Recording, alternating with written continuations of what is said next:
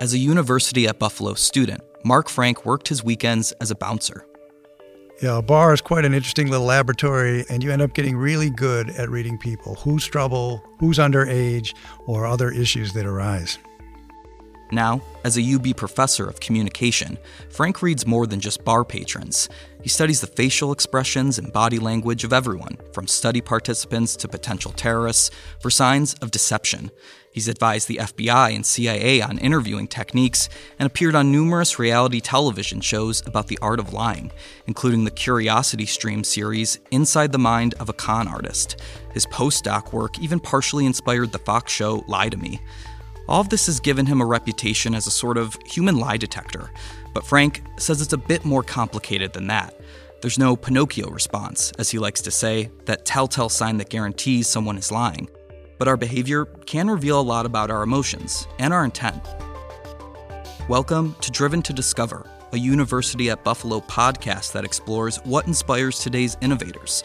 My name is Tom Dinki, and on this episode, I'll be talking to Dr. Frank about what behavioral science can and can't tell us about whether someone is lying. Dr. Frank, you first got interested in behavioral science in a bar. Can you tell us about that? One of the things that happens when you work in a bar is you get to observe a lot of people, how they behave, what they're doing, what their intentions, and so on and so forth are and you start to learn some of the particular habits. You know, for example, when people would come around the corner and you'd see them and you'd make that first eye contact, the underagers always had this little break in their stride. All right, uh, as and then tried to sort of steel themselves and hope to get in without getting uh, carded along the way. Uh, similarly, people who were trouble, just the way people would look at each other and so on and so forth. And if you could anticipate the problem ahead of time, you could prevent the problem. So, for example, the nights when I work, we might have like, you know, one or two little confrontations. Other nights, guys work four or five confrontations. This is what usually happens. It's always about one o'clock at night, by the way. That's like the bewitching hour.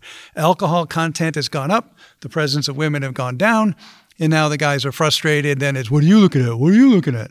And then that's what ends up producing the, the fight, but just how they hold their bodies, how they look at each other, the amount of blinking, the angles in which they stand to each other, and so on and so forth. But it's real world. It's real people feeling real emotions, and uh, and you know, there's really nothing better to sort of train on in that regard with the exception, of course, it's not a controlled experiment. So a lot of times what you think is going to happen may not happen, right? So, you know, you, you, you just don't know these things. And that's why moving into a laboratory, of course, enables you to know what the reality is down the line and to be able to correlate those behaviors that you saw with what is the reality in terms of what's going on inside of people. Because that's the ultimate task, basically. I'm looking at you. How do I know by looking at you on the outside what's going on on the inside, and therefore, which are the reliable nonverbal clues that might suggest these things. So, you graduate from UB, you get your social psychology PhD from Cornell University, then you end up having to choose between a job with the NSA or doing postdoc work under UC San Francisco professor Paul Ekman, generally considered the world's foremost expert on behavioral science. How did you make that decision? Yeah, it was a tough one. I had applied for this uh, postdoc grant to work with Paul Ekman. He liked what I was doing in my dissertation. He said, I have no money, but here's this National Research Service Award. Uh, if you apply for that, put me down as a sponsor. And of course, the lag period is like six months, so you don't know whether you have it. Meantime, I got recruited to take a job with NSA, started that process, and then I found out I got the postdoc. So it came down to thinking, like, wait, here I have an opportunity to train with the world expert and I thought, you know, this is a really rare opportunity, and that um, I could always go back to the government and be better trained, so I could sort of have my cake and eat it too. So I decided then to sort of turn down the government position and do the postdoc. And a lot of Dr. Ekman's research while you were his postdoc inspired the show Lie to Me. For Dr. Cal Lightman, actions speak louder than words. Whether you're a suburban housewife or a suicide bomber, body language tells the truth tell us about that research and, and, and how it maybe was unique for that particular time. Well, one of the things that made Dr. Ekman's work stand out to me, so even going back to the bar, you know, I started reading the scientific literature on nonverbal behavior, there was a lot of people who did various studies on faces and so on. Um, but there was only one line of research that said, "Hey, this this kind of matches what I see with my own eyes working in the bar or in day-to-day life," and that was Paul Ekman's work. And it was really talking about the fact that there is this sort of nexus of voluntary and involuntary behaviors that we generate. And those are the things that produce the behaviors that you see. So sometimes it's done on purpose. You give someone a wink, you give them a thumbs up. Sometimes it happens involuntarily. So maybe your eyebrows come up into the middle, that's, you know, or you get a blush or you get these other sorts of things. And so Ekman's work was really at the confluence of these two things.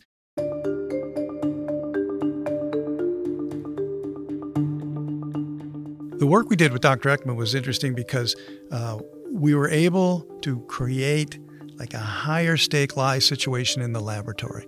One of the big problems in the published research on deception is most of the studies involve little to no stakes, meaning you lie, get away with it, nothing happens to you. Lie, get caught, nothing happens to you. Whereas the type of lies you want to catch in day to day life are the ones that involve criminal behavior and so on and so forth. Those have very high stakes. You know, if you get away with it, you can literally get away with murder. You get caught, you can go to jail or worse. And so, therefore, we were able to create some of these scenarios in the laboratory where, for example, people had an opportunity to steal $50 in cash and then they would go and get interrogated about it. And if they fooled the interrogator, they got to keep the money. But if they didn't, they had to give the money back. And we set up this little small room with these big stereo speakers and said, You will be detained for an hour and be hit with 110 decibel blasts of white noise delivered over. Now, we never did that to anybody. But um, what it did is it raised the stakes. It engaged the emotional system. And then that produces very different patterns of behaviors than if we just play a little game. Okay, I'm going to say I was born in May. Am I lying or telling the truth? Who cares? Right? And in fact, in our day to day life, politeness almost requires us not to care right? Oh, thank you, I had a good time. Oh, thank you for the tie. Thank you for the socks, Grandma. Maybe you wanted the video game. It's, you know, it's sort of this kind of social lubricant in many ways. And we don't examine it too closely, nor maybe should we. But the other sorts of things in law enforcement, intelligence, those are the ones that are important to catch. And so, therefore, the, the better you're able to represent those, I think the more uh, benefit you can provide to those people who we as a society entrust to detect the bad guys. So, would it be fair to say that behavioral analysis is less about figuring out whether someone is lying and, and more about understanding their emotions enough to kind of guide your line of questioning. Yeah, I, I, think that's the the right way to think about it in some ways. I mean, everybody wants the lie detector. Oh, you touched your nose, you're lying. Oh, you did this, this means you're lying. And there's nothing like that. There is no unique behavior in all people that guarantees the fact that somebody is lying. But there is much better research on things to show you when you're angry, when you're afraid, when you're happy, when you're distressed, and so on and so forth. So the basic human emotions. Moreover, there are also signs of when people are thinking. So you uh, you you uh, you uh, you might get repeats like this. Uh, you might get that. You know these long what we call filled pauses delays in response, and so on and so forth. So there are a lot of clues that suggest when people are thinking and when they're feeling, and those are reliable markers of that. And now, if I ask you a basic question and you have to think about it, right? Then that might uh, trigger some suspicion. Like, why do you have to think? I just asked, where were you 10 minutes ago? And you can't give me a, you know, that suggests to me that maybe I need to ask more questions. And similarly with the emotions, you say, hey, you know, he's a good guy. Now, of course, this is a podcast, you can't see it, but I've raised my upper lip. Well, the upper lip is what we see when people feel the emotion of disgust. So I just said, You're a good guy, and I showed disgust. Those two things don't fit. So maybe I need to ask you more about the nature of the relationship. And this is the essence of what we teach with law enforcement is to look for these, in essence, anomalies, contradictions, whatever you wish to call them, and we've probably all seen a detective show or maybe a YouTube video where someone claims they can absolutely guarantee someone is lying. Um, are, are, there any kind of common myths about behavioral analysis that you want to take this opportunity to kind of dispel? Uh, how long you got? um, okay, well, here's you know in a movie, The Negotiator, for example, you know Samuel L. Jackson, you know lectures this guy, and he can he studies liars.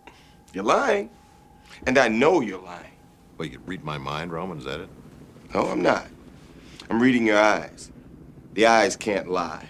And he's basing it if your eyes go to the left, it means you're recalling. If it goes to the right, means you're creating. There's zero evidence of that. There are like 20 something published papers trying to identify that left right eye movement. And this was taught to law enforcement, even in the FBI Academy. And we had to work to get them to stop it because there was no um, published study that actually showed that that particular pattern existed.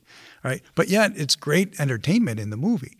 Um, they did a study of like 75 different countries and 43 different languages, and they asked people, what was the, the number one sign that gives away the fact that someone is lying? And that study suggested that the number one sign in virtually every culture was liars don't look you in the eye. Turns out that is false. Although it's kind of true for kids up to about age seven or eight, but once those same kids get to be like 12, 13, it no longer works. Why? Because teachers and parents gave them the formula, right? Teachers and parents said, Look me in the eye and tell me you did your homework. Look me in the eye and tell me you didn't hit your sister. So, what do kids learn from that? Well, if you want to be a good liar, make sure to look someone in the eye. And so, therefore, that clue goes away. And if anything, sometimes you actually get a little bit more eye contact when people are lying because they know if they look away, they're going to get caught. So you get this kind of open eyed stare. No, I didn't. In an unblinking kind of a lock eye uh, sort of approach that happens. Those are just some of them. You know, there was a study saying that liars, uh, when they lie, they touch their nose. Well, that was a study based on one subject. Now, he was a former U.S. president, begins with a B ends with an ill Clinton. But um, you know, when you base it on one subject, it's not really, you know, and the research literature doesn't support it in general, too. And, and again, you go on the internet, red flag indicators of deception, a lot of that stuff just isn't true. And you've also done research on building rapport during interviews. I guess I'm curious, how does building rapport with a subject actually help you to better analyze them? Yeah, you know, it's funny. It was always in the literature, it was a totally underappreciated aspect of any of the research studies because the whole purpose of an interview right, we used to do training with the Los Angeles Sheriff's Department, and we'd always say, "Okay, what's the purpose of an interview?" And some guy would always shoot his hand up in the air. I know, get a confession. We go, "No, it's to find the truth." And that's the purpose. What does this person really know? And why do they know it? And why do they believe it? And the best way to do that is to build a relationship with somebody, which means building rapport. Uh, in fact, if you actually look at the FBI agent, his name was Ali Soufan, who got the information from where Osama bin Laden was hiding from that courier, he was a rapport builder. Okay? Rapport consists of similarity, empathy, and liking. Finding something you have in common with people. A couple things happen once people are in rapport. First off, they start to mirror each other's body language and so on. So you can speed up the rapport process by actively finding something you have in common, mirroring the body language, and so on and so forth. So when you're in rapport, two things happen that are useful to an investigator. Number one, people are willing to disclose more information.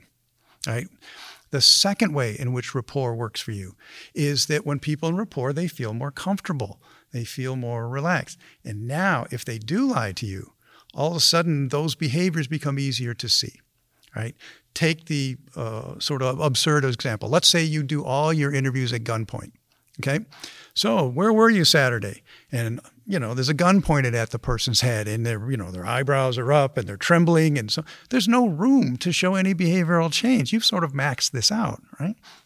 Where instead, if you build rapport, now I ask you, well, tell me more about this person that you mentioned. And uh, maybe the person didn't want you to see it. Now, if they have a little emotional reaction, and again, emotions are interesting because they're involuntary. We don't pick and choose our emotions, right?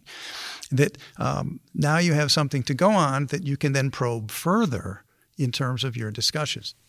So, in a good cop or, or, bad cop situation, it seems like good cop is, is the way to go if you're really trying to analyze someone. Yeah. And in fact, there is a, an a, approach that was taught for a long period of time that really starts out, you know, very aggressive. And it's good for getting confessions, but it's also been implicated in most of the false confessions.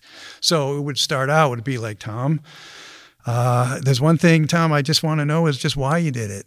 You know, I would not say ask you if you did it, and then the pressure mounts from there. Right. right? And so it's nonstop pressure, pressure, pressure. Whereas we think this rapport building, not only is it more humane, but you get better information. This is the limits of torture. Under torture, people tell you what they think you want to hear. Right. But what you want is the truth. In whatever way. And rapport is a better way to do that. And even with witnesses, we published a study almost 20 years ago where people witnessed an event. It was somebody actually committing suicide, it was kind of shocking. And then they were interviewed as witnesses, like you were a witness to this event. Uh, and the interviewer was neutral, was kind of a jerk, or built rapport. And when they built rapport, these people remembered 50% more accurate information.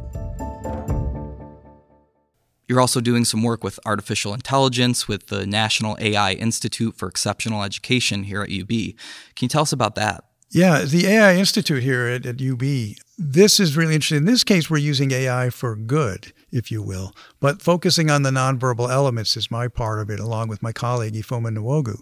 Um, and what we're doing is, and Ifeoma and I have done a couple papers looking at computer vision systems measuring rapport, and now looking at things like faces and other body language things.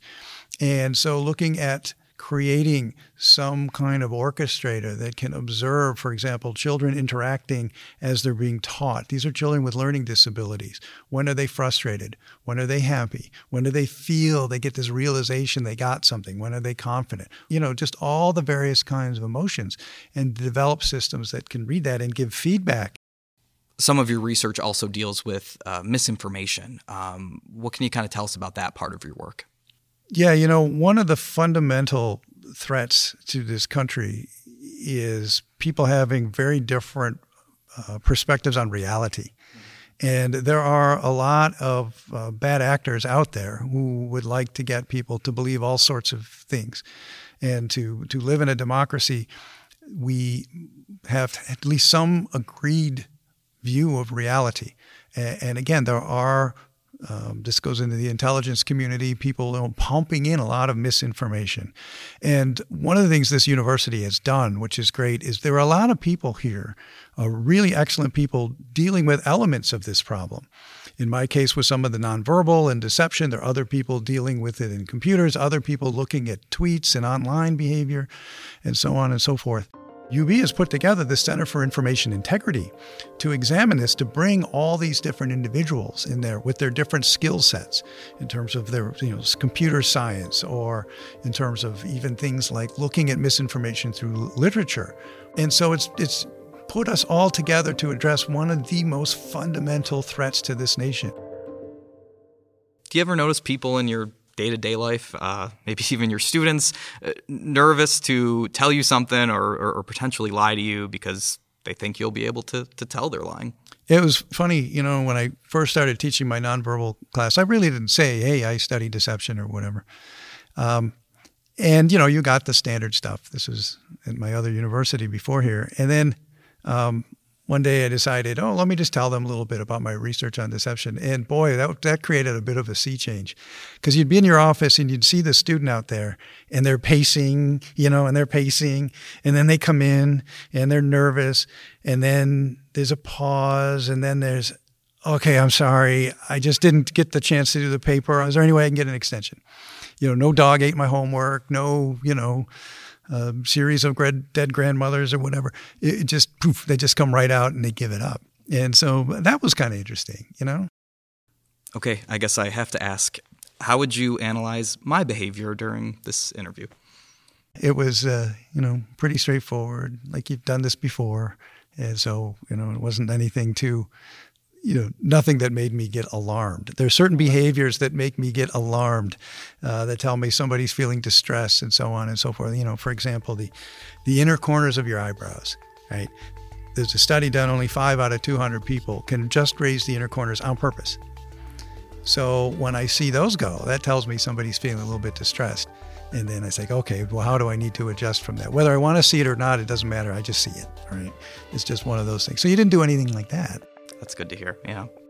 Dr. Frank, uh, thanks so much for joining us, and, and thanks for the great conversation. Well, thank you, Tom. This was um, this was a treat. Thank you.